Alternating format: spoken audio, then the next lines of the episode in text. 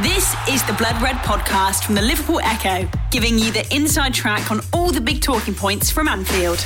This is The Agenda. I am Dan Austin from Liverpool dot com. This is Paul Gorse from the Liverpool Echo, and we're going to talk about a Liverpool footballer that finally departed Anfield yesterday, Paul. After six years, uh, it's hard to believe that it's been that long, but Simon yeah. Mignolet has joined Club Bruges. He's gone back to Belgium for a fee potentially rising to nine million euros. Feels like decent business for Liverpool for a second goalkeeper.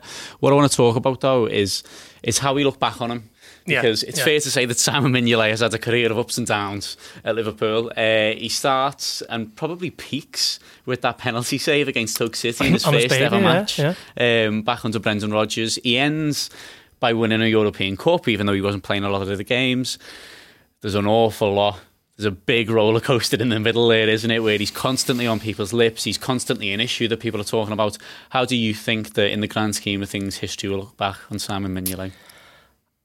It's an interesting one, this, because I think it, it generally will differ person to person. Normally there's like a, a general consensus with, with players when they leave or, or they sign, and I'm not too sure where Mignolet will sit, because for me, um, I thought he was he was a decent goalkeeper, um, very professional, um, very solid, dependable, and then every so often there'd be the odd clanger which was highlighted to the nth degree, and that's what a lot of people seem to remember more than the the, the saves and the and the good performances. Um, you mentioned to me just off camera there that his win ratio was, was only fifty-one percent, which mm-hmm. seems remarkably low for a goalkeeper who played for Liverpool. But then you factor in the fact that he was playing at a time when, like, obviously he had that first season and he with Liverpool, you know, such a good season. So many people remember that for so many years, that twenty thirteen fourteen season.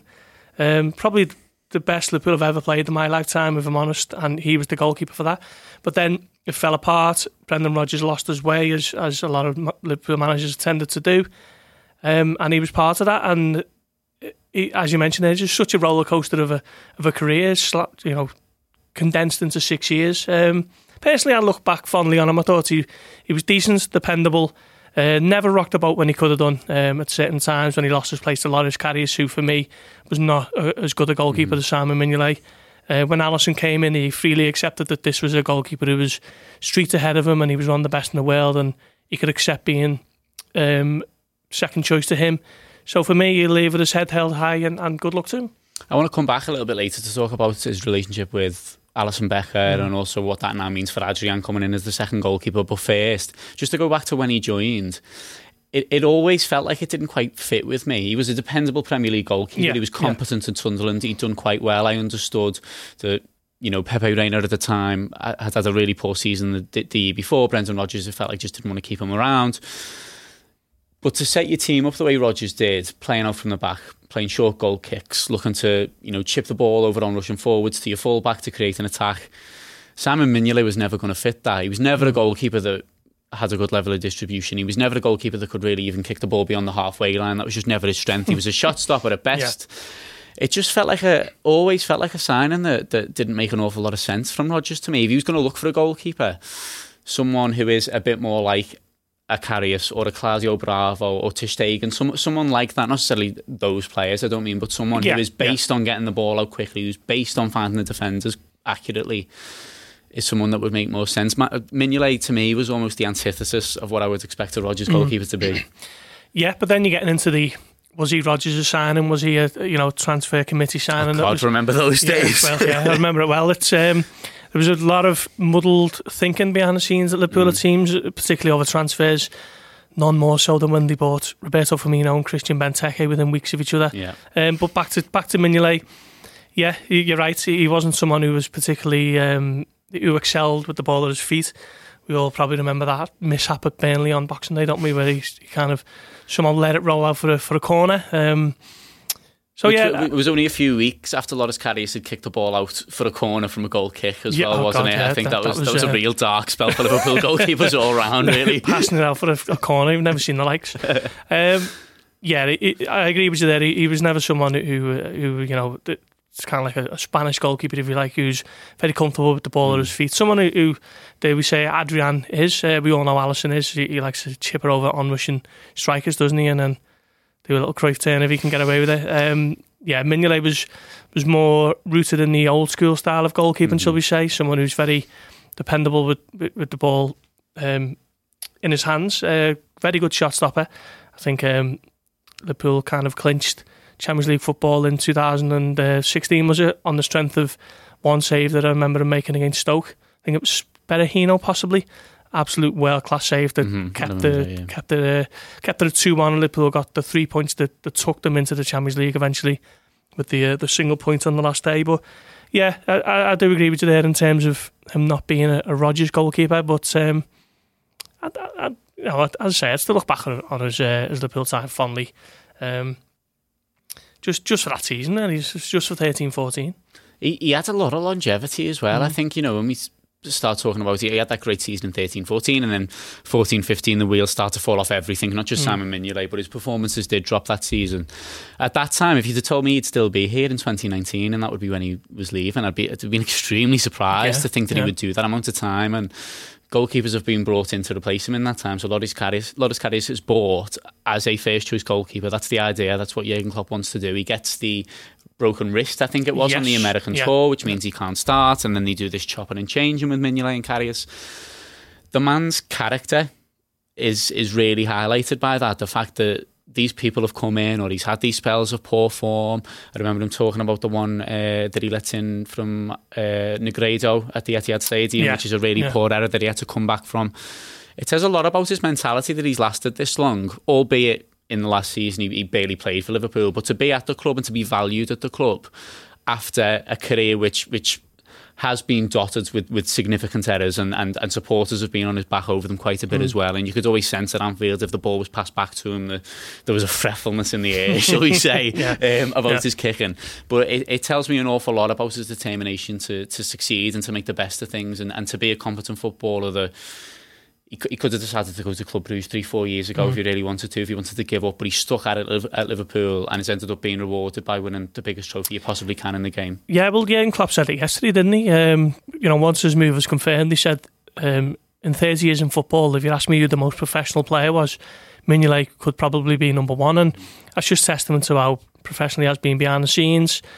Um, I know that they've been so impressed by how well he's, he's handled losing his place uh, eighteen months ago. Um, even when he, he freely admitted that he perhaps shouldn't have lost it to Loris Karius, he accepted it with Alisson and um, worked hard, kept his head down. And it, it's all cliche and, and dare we say it, even boring to, to highlight these qualities, but not not every professional footballer has them, do they? And, and Simon Mignolet had it in spades, or still does have it.